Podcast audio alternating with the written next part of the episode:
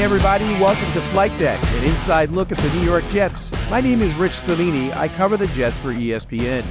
They won a football game on Sunday. For the first time in six weeks, the Jets won a game 30 to 6 over Houston. They did it by scoring three offensive touchdowns. Little perspective there have been 162 instances this season of a team scoring at least three offensive touchdowns in a game, and the Jets did it for the first time. Welcome to the party. Speaking of offense, I'd like to say our guest this week will be former Jets quarterback Ken O'Brien. We'll have him in the second segment, looking up, uh, looking really looking forward to catching up with Kenny O. For now, let's talk about the current quarterback, Zach Wilson. And yes, we have another simmering quarterback controversy here, not the conventional kind, a little different, with two questions short term and long term. Short term, if the Jets upset the Dolphins on Sunday in Miami, and if Aaron Rodgers gets medically cleared next week, do they bench a suddenly hot Wilson and hand it to Rodgers for the Christmas Eve game against Washington? Long term, the question is Zach Wilson, is he back next year? Let's start with the here and now. Couple of variables. First of all, beating Miami is not going to be an easy task. Miami will be on their game, you would figure, after losing Monday night. Uh, the second variable is Rodgers getting cleared, you know, medically. I will say this. Now, looking at it in practice last week, Rodgers looked improved. His feet looked quicker than the first week of practice. And if you didn't know he had Achilles surgery, I, I don't think you could tell that he was a guy who had surgery three months ago. Now, we've seen just a limited window. It's just positional drills. We haven't seen him do the seven on seven. And to the best of our knowledge, he has not done team drills yet. That will be the key. Now, as incredible as it would be to see Aaron Rodgers in a football game, you know, journalistically, it would be awesome because we're always rooting for the best story, and that would be an, an amazing story. But all that aside, the Jets have to be smart about this. The risk outweighs the reward. Now, even if they're mathematically alive at six and eight next week, it's only a slight chance. It would be microscopic percentage chance of making the playoffs. And Woody Johnson, sure, um, I, I guess he would be giddy seeing his $75 million investment actually on the field, but this requires sober analysis. Don't play him. Not behind that offensive line. Zach Wilson took some vicious hits on Sunday, and he avoided some with his mobility. Rodgers would not be able to avoid pass rushers like Wilson does. And like that third and 12th play where he rolled left, threw against his body, and found Wilson, if that happens to Rodgers, he gets sacked. There's no way he moves like that. So, like the idea that Rodgers is going to step in and play like the 2021 Rodgers is is a long shot. He's 40 years old. He hasn't played in 3 months the mind and body will be moving slower than usual. Let's be honest, he wasn't processing all that quickly on those four plays on September 11th, and that's probably part of the reason why he got hurt. There's no sense in compromising 2024 because that season with the healthy Rodgers has a lot of potential. Now, Rodgers is very persuasive and he's charming, and he might make it tough for the Jets to say no, but the Jets just have to say no. Awesome comeback, Aaron. Love love the grit, love the determination, but we're going to let the kid finish it out. Okay, the kid, let's talk about him. Zach Wilson. Is he back next year? Right now, as we're speaking, I would say he will be elsewhere next year, barring some kind of miracle run here. I believe the marriage has run its course. It's been three turbulent years. Obviously, not too many high points, a lot of low points. Wilson said last week that he has not discussed his future with the team. I'm not so sure that's true. I, I know, getting the sense from players in the locker room, that they think that Wilson expects to be gone. Saleh's been very non-committal at, about this. Over the weekend, there was a report from the Deseret News. Now, they're located in Salt Lake City. That's Wilson's hometown newspaper. They reported that after the last benching, Wilson was told by Saleh that they will trade him in the off season. Now, he was asked about that report on Monday, and Saleh did not confirm or, or deny it, which struck me as interesting. And someone asked him, could Wilson play his way into your 2024 plans? And Saleh said, quote, anything is possible. Interesting. Usually you get that from a co- you get uh, like he's under contract. or Of course we want him back. That's the usual response from a head coach. Saleh gives us anything is possible. That makes me believe that the Jets, in their mind, are probably going to move on. I do think the Jets will trade him. I do think they'll be able to get something for him. I do not believe they will pick up his fifth year option, a decision that has to be made by early May. Uh, that seems like a fait accompli, in my opinion. Now, last year, for a quarterback, the fifth year option was 23 million. It figures to go up a little bit. That is fully guaranteed. The Jets are not going to guarantee that much money for a quarterback who will be their backup, and if that. It's just not happening. And again, early May on that decision. I spoke to a personnel source, not from the Jets, who thinks the Jets right now could get a max of a fifth round pick for Wilson. Obviously, that could go higher if he continues to play well. What we have here is a four game showcase over the final month of the season. Taking a quick look at the contract, he's got one year left. The cap number next year is 11.2 million. 5.5 is guaranteed salary and bonus. If they cut him outright before June 1st, there's no cap savings. They get an $11.2 million dead charge. Um, if the contract is, if they trade the contract as is, they save 5.5 million and they get hit with 5.7 in dead charge. That's if a team is willing to pick up the guarantee. And that's pretty hefty. 5.5 million for a number two quarterback. Uh, pretty sizable number. So the Jets might have to eat some of that guarantee to make uh, to facilitate a trade. The bottom line is the contract is movable. But now here's the disclaimer. I just want to say, you know, it might seem like he has one foot out the door, but things can change quickly in the NFL. If he plays well down the stretch, it's going to give the Jets something to think about because we're not talking just about a backup quarterback here. We're talking about a guy who was the number pick in the two pick in the draft three years ago, and a guy who until the start of the year was being called their heir apparent to Rodgers. So it's not just a run of the mill backup here. Uh, and I will say this Rodgers, I mean, Wilson, Wilson, let's get that straight. Wilson has strong allies in the building, the front office, you know, Rod uh, Douglas, Hogan, they love him. And he's got an ally in Aaron Rodgers, which is an important ally. All these people, they know the potential is there with Zach Wilson. And there's a feeling that he could blossom elsewhere if he lands in the right situation. And, you know, really good offensive line, good supporting cast with the skilled players. That's the worst thing for a front office is to give up on a player and see him blossom somewhere else. That would be a crushing blow for the Jets. But I tell you what, on Sunday you saw some of that talent. Second half, he was 18 of 21 for 209 yards. That is more yardage than he's had in 19 of his 33 starts for the entire game. He was getting through his reads faster, made some off platform throws. He had eight tight window throws and he completed four of them for 50%.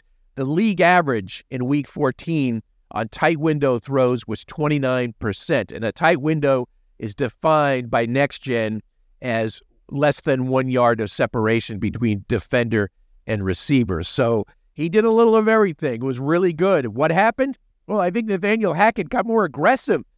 Uh, so much of coaching a quarterback is coaching the mind, not just the X's and O's. And I don't think Hackett has done a great job with Wilson all year.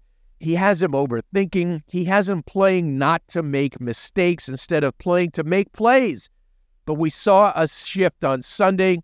We especially saw it in the second half. They open up with 10 straight pass plays. Mind you, the game was still 0 0 at this point. I think schematically, you saw them cut down on 11 personnel usage. That's three wide receivers. They only used it 41% of the time, the fewest since week two at Dallas. We saw more two tight end. We saw more two back with Nick Bawden out there at fullback.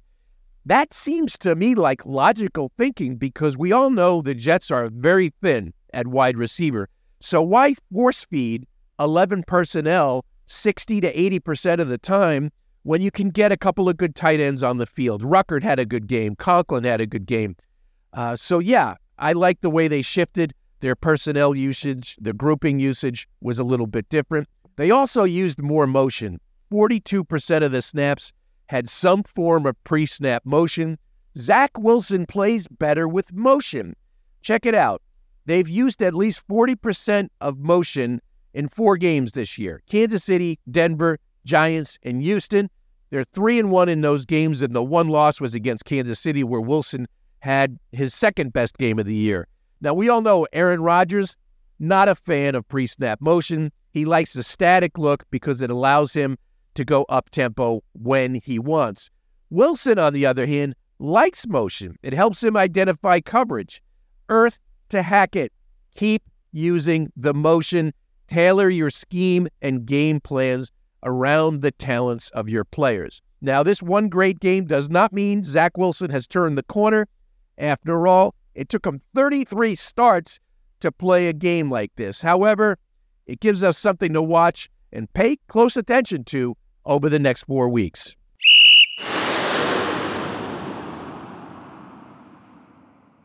Quick introduction on our guest this week. He played with the Jets from 1983 to 92. He is the second all time leading passer, more than 24,000 yards in Jet history second on the all time touchdown pass list with 124, the second winningest quarterback in Jets history, number seven in the program. Of course, we're talking about Ken O'Brien. Ken, thank you so much for taking some time.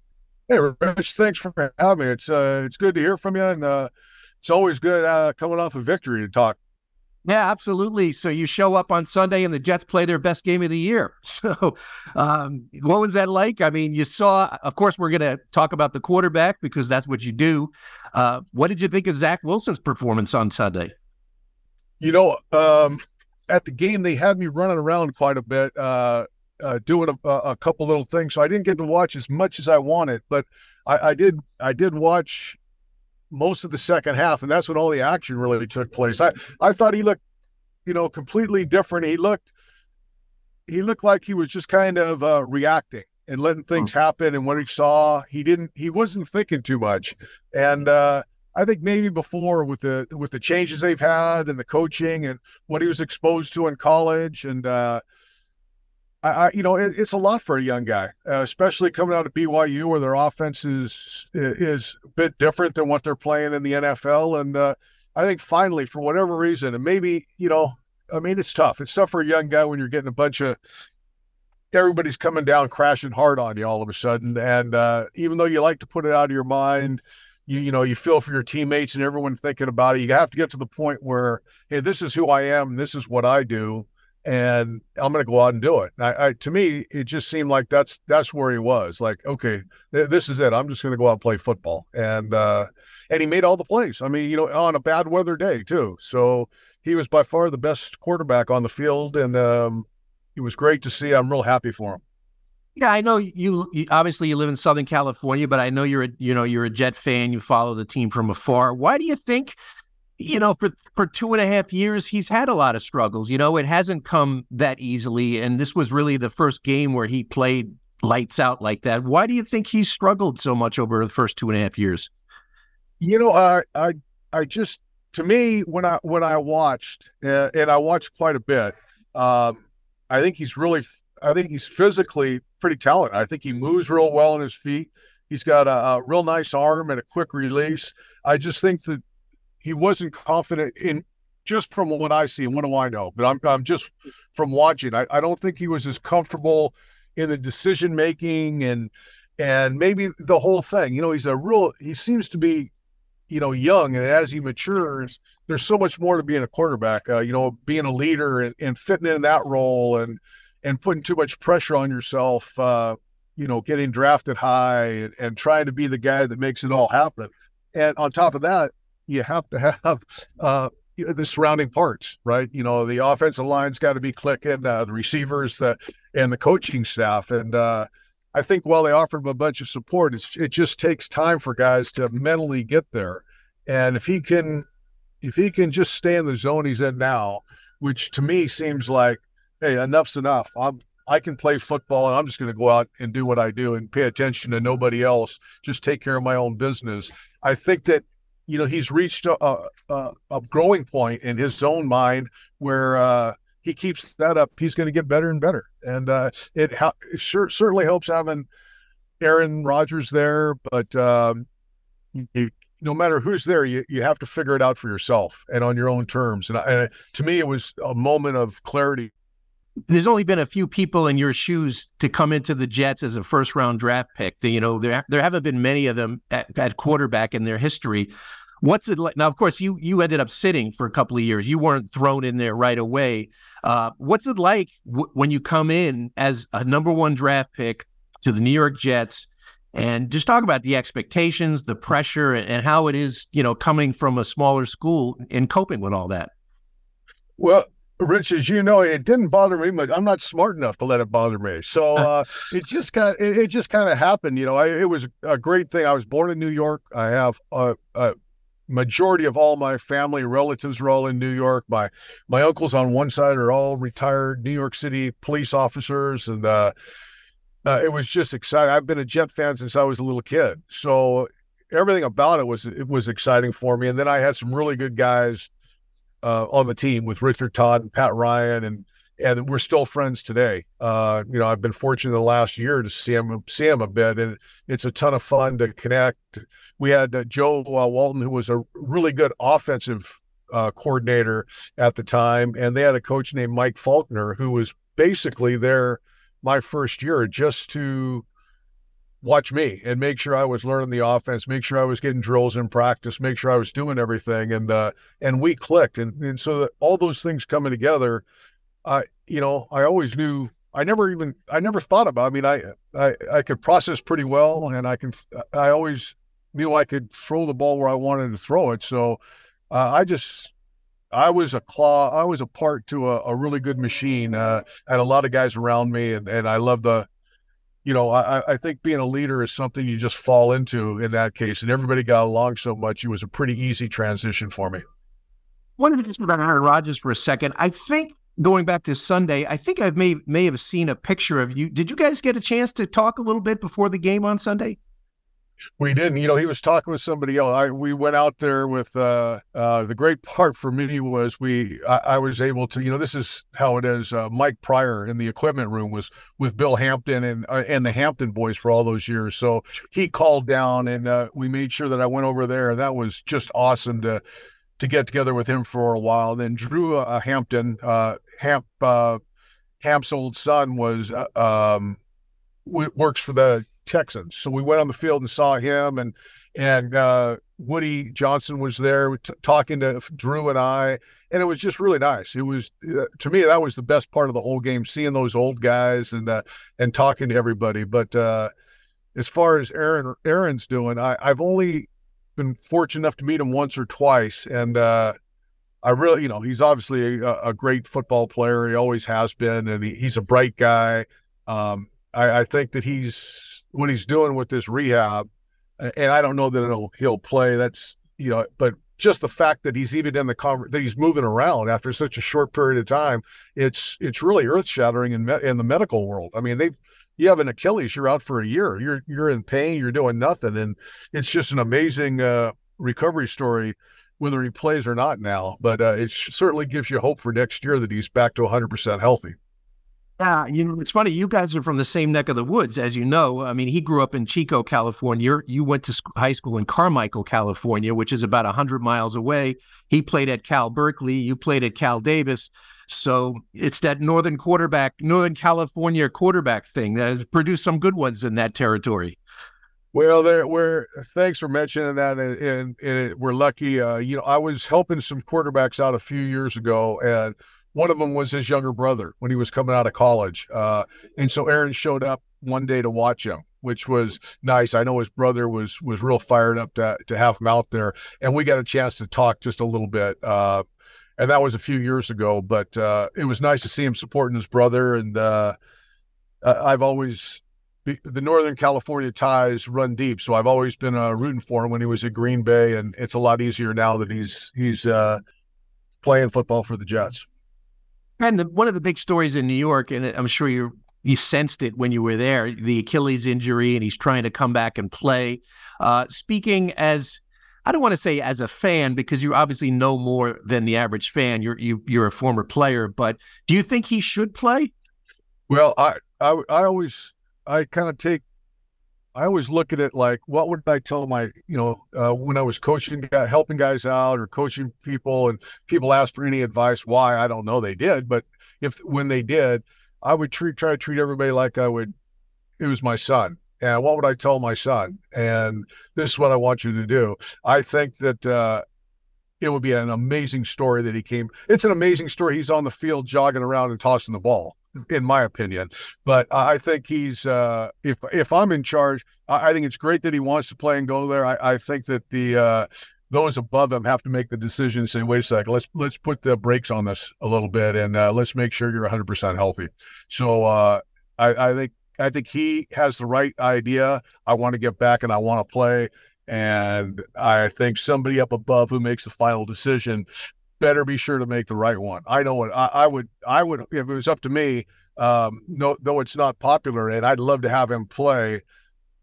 Uh, I would say, hey, let's let's wait for better days when when we know you're 100 percent healthy and you can go out. You know, when you can go out and play. Plus, it's not. I mean, they're hanging by a thread in the playoff race. So, I mean, it's yes. not like it's not like they're you know ten and five now or something like that. And you know, the play. I mean, the games are essentially you know, essentially mathematically, it's like a, a million to one shot that they that they make well, the play. Yeah. Well, first, that's the greatest thing. At least you're playing for games that count. When the mm-hmm. season's over, it's it's just different. I mean, yeah, you're going out and competing and you want to win, but every game's a playoff game now. Starting last week when you won, and uh, if they get to the point where basically, I guess you have to win out at this point, and you have to have some things happen for you. But that means that what Zach uh, what Wilson did last weekend is he's getting better and better with it every week if you're winning.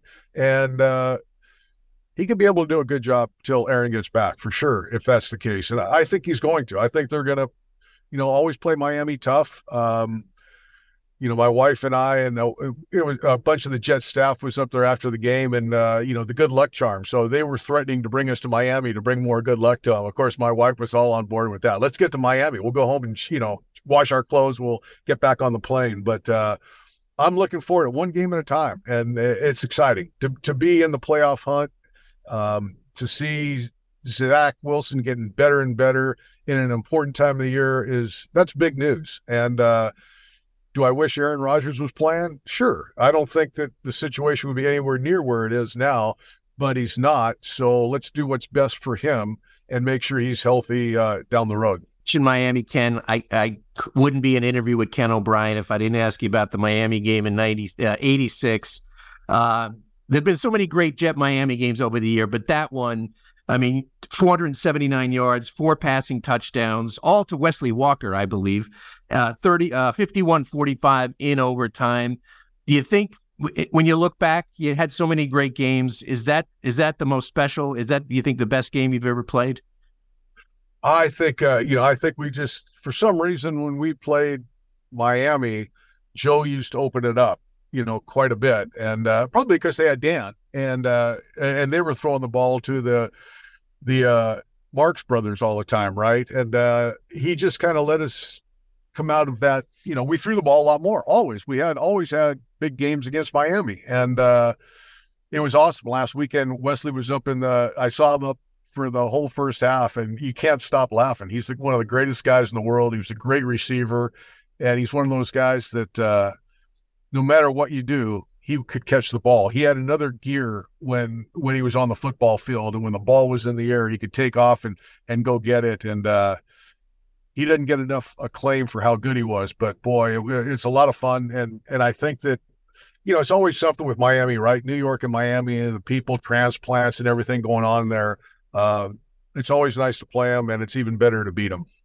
Oh, you guys were in the zone that day. Huh? Nobody could cover Wesley, and and you were delivering some strikes there. That was uh, you you're throwing the ball like nobody's business that day. That was an amazing. Uh, you keep in touch with a lot of former guys, Ken. I know you're out on the on the on the West Coast. You get a chance to you know, bump into guys. I, you know, I do. I, I try to. Uh, I'm still looking for, and I'm upset that uh, I've been tracking Freeman for a long. time. here's my old. We're all roommates, and I can't even get a hold of him. Uh, mm-hmm. But I will. But I talked to Bill Pickel, Pat Ryan, Rocky Klever, uh, gosh, uh, Richard Todd, we've been able to catch up with. Of course, I see Buttle and uh, and Wesley and Al Toon and uh, Johnny Hector and John Booty. So they're guys that you know you lob a call to once in a while. You don't talk to them every day, unfortunately, but uh, it's sure fun when you do. It's, it's you know you build up sports builds up a camaraderie that uh, you really can't replicate anywhere else, and I think that's what that's the joy of it. That's that's what drew me to it,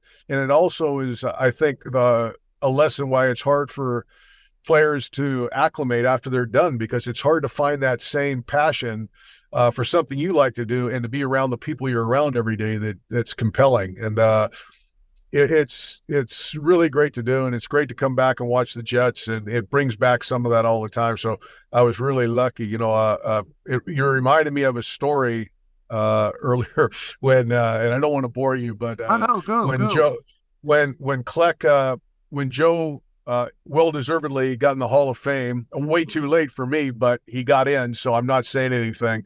Uh, he asked a couple guys to come back, and we did. We flew. I, I, it was tough. I flew in the night before, and then I flew out right afterward. Uh, but when he was up on stage and he ta- he was giving his speech, and he, I guess uh, uh, Danny was there, Marino was there somewhere, and he was giving his speech, and he he was mentioning that uh, I was out in the audience or something like that or whatever. And, and, and the greatest game was when, you know, he kicked Marino's ass basically. Uh, and, and he re- that game and he got done. He said, Marino yelled, Hey, Joe, you guys got lucky. And Joe said, you know, my response was, and uh, this is a, this is probably a, uh, a PG show, so I won't see what it was. But Joe, uh, Joe quickly put him in his place, and that was the end of the conversation at that point. So uh, Joe's never never really uh, liked that part of the game or, and Marino on the Dolphins. So it was it was, made me laugh and made me smile the whole time. And the best part of that whole weekend being down there was seeing his kids, his boys, Michael and Danny, and uh,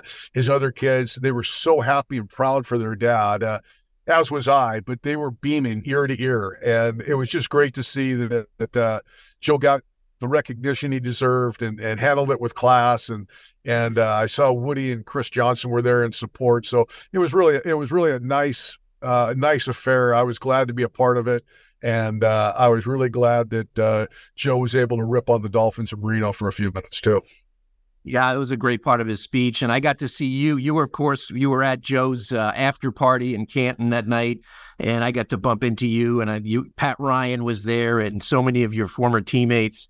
Uh, I think there were like a dozen or fifteen ex Jets there, and and just watching you guys like hang out with each other, it just it was like you didn't skip a beat. You know, it was almost like it was 1986 all over again, and you guys were back in the locker yeah. room, and just you just look a little older and a little grayer, some guys, but uh, pretty- well, you know what? Uh, you know, you're exactly right, though. You know, that's what it's all about. And uh, I'm just lucky I'm much younger than those guys. So uh, I had to exactly. take care of them and, and, you know, help, you know, help them get around and get in and out of the car and, and, and whatnot. but it, it was, it was a lot of fun. We, uh, we really had a good time. And, uh, you know, you're, when you're, you leave, we were back at the, we all stayed together and telling stories and, uh, it never changes, but uh, it just shows you what what a special time of everybody's life it was, and uh, and those relationships are going to be there forever, no matter you know win, lose or draw on any given day. There's so many things that go into it because you're you're working together, trying to achieve something that uh, it's it's not being you can't replicate that in the real business world. Well, th- this was special. Thank you so much, Ken. I mean, it was great reminiscing a little bit and, and talking about Zach Wilson and Aaron Rodgers. And, uh, you know, like you said, maybe 2024, Aaron Rodgers comes back healthy a new start for the Jets, get another couple of players around him. You know, maybe maybe a bright future ahead for the Jets. Rich, I'm looking forward to it, and I appreciate it's great talking to you. And let's hope that uh, this run keeps going and a million to one comes through. Let's let's win one at a time. And uh, if if they do, you want to talk, give me a call anytime. I look forward to it. But uh, go Jets, and uh, have a great Christmas, everybody.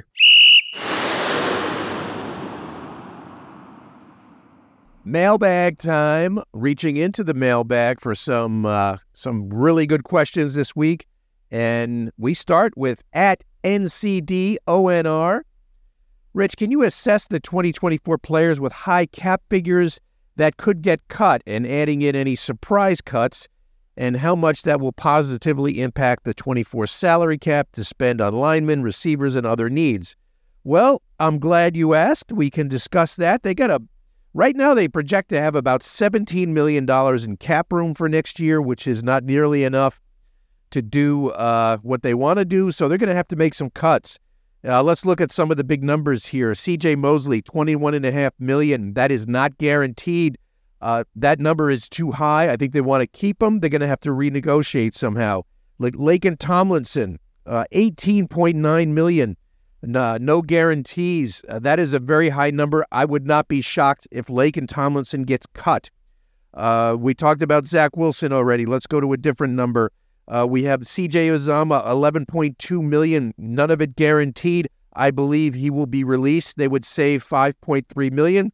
Interesting one here. John Franklin Myers, 16.4 million. That is a too high a number for him. Uh, they're going to have to do something there, either cut him or renegotiate. They can save 7.3 million by cutting him. Alan Allen Lazard, obviously a disappointing year this year, 12.2 on next year's cap. They cannot cut him. If they cut him, they actually lose 6.6 million. Uh, it's prohibitive to cut him. He's got a lot of guaranteed money for next year, so he will be back probably in some sort of backup role. And so uh, we have other players like uh, DJ Reed, 15.7. None of it guaranteed. If I were them, I would renegotiate. I would extend his contract. He's played well for two years. He deserves an extension. They should do that and lower his cap number. And so those are some of the key guys that they have to make decisions on. Next question comes from at Rule of Law Guy. Saleh deserves a lot of blame for Zach Wilson's rocky first three years. Saleh is very risk averse, doesn't like to blitz on D, and he's afraid his quarterback will throw a lot of interceptions unless he's playing boring ball. Saleh plays not to lose. It's time for Saleh to go, yay or nay. I say nay I think Saleh has been dealing with a bad hand with all the injuries this year.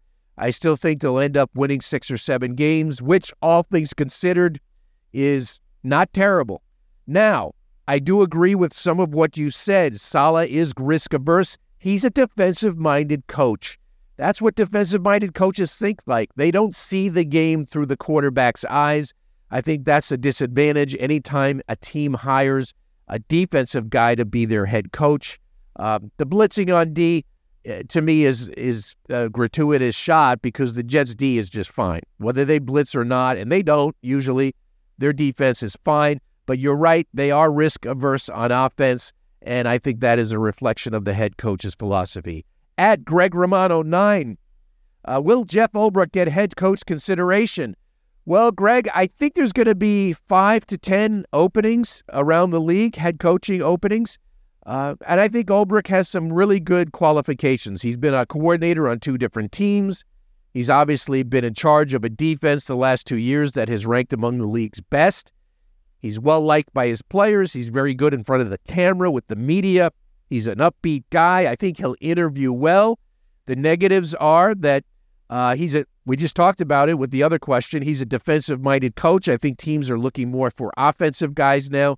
And he's also been on mostly losing teams, obviously, three years with the Jets. Overall, in his, his NFL coaching career, which goes back to 2010, he's been on only two winning seasons, both with Atlanta. One year, of course, resulting in a Super Bowl trip. That year they lost to New England. So he has not been around a lot of winning, but I do think he's worthy of getting a head coaching interview for sure. Uh, he's really a, a rising coach, in my opinion at Crevo Rich. Uh, Rich, a nice analysis last week on the pregame stuff with Jets Houston. He mentions that Singletary did find some running room this week, and he feels like the front four isn't as good against the run as of late. Can you speak to this? Well, Rich, uh, thank you for the compliment. You know, I'm going to disagree with the perception that the Jets' run defense is not good. Now, yes, they are 28th in rushing yards per game. I think it's a little lazy to look at that and draw a conclusion. They are 12th in yards per carry, which is more indicative of the defense, and they are eighth in success rate while defending the run. The reason why they've given up so many rushing yards, teams are rushing a lot against them. They've been rushed on 418 times. That's a league high. We know why that's happening It's because the Jets get off to bad starts. They're playing from behind, and so teams know they're not going to score a lot of points, meaning the Jets. So they run the ball in the second half. They don't take chances. They run the ball, milk the clock, and sit on their lead. So I don't think the rush defense is as nearly as bad as people are making it out to be. Next one from at We Travel 16. Can we keep Hackett in the OC role but remove the play calling, similar to how Green Bay used him? Could that be a middle ground? You know, uh, we it's an interesting thought, but I don't see that as workable. Now you're right. He was the coordinator in Green Bay, not calling plays, but they had an offensive minded head coach and Matt LaFleur who called the plays. Obviously, if Robert Saleh is back next year, and I expect him to be, that they won't have an offensive minded head coach. You'd have to bring in a new play caller, and it would be extremely difficult to find a situation where they would all complement each other well. Uh, it could get really awkward with Hackett in the room, him being so close to Rodgers, but yet having an outside person come in to call plays. To me, that is just a recipe for disaster. You either got to live with Hackett or cut bait and bring someone else in. You cannot have a middle ground. That's just my opinion. I don't think it would be workable to do otherwise.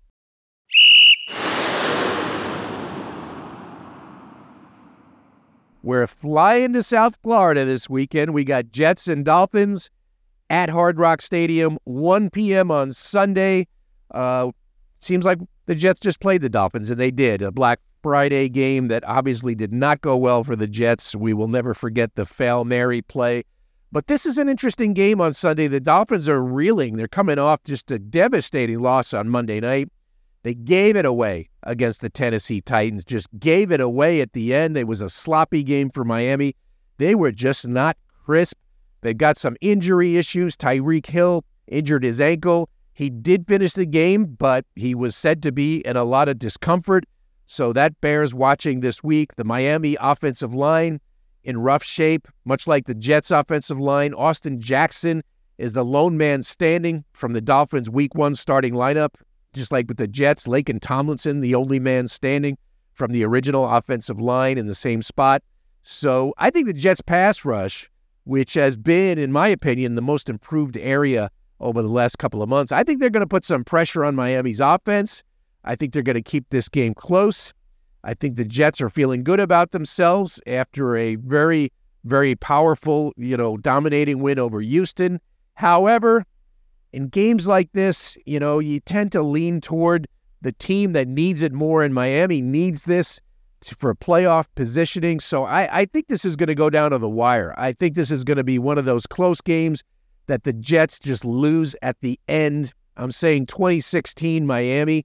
And I think the Jets are going to walk away proud of their effort, but just I just think the Dolphins are going to be able to eke out a win here on Sunday at Hard Rock, and uh, that would be probably I don't know if it'll mathematically eliminate the Jets, but it would put them certainly on the brink. They've been on the brink for a couple of weeks. They'll be even more on the brink. But uh, yeah, this is going to be an interesting game, and I'm going to go with Miami in a nail biter. I want to thank our guest this week, Ken O'Brien, the former Jets quarterback. Really, really good time catching up with Kenny O. Such good, good stories from his past, and uh, really one of the nice guys ever that the Jets have had. And of course, our producer Jeff Scopin put this all together. And we'll talk to you next week on Flight Deck.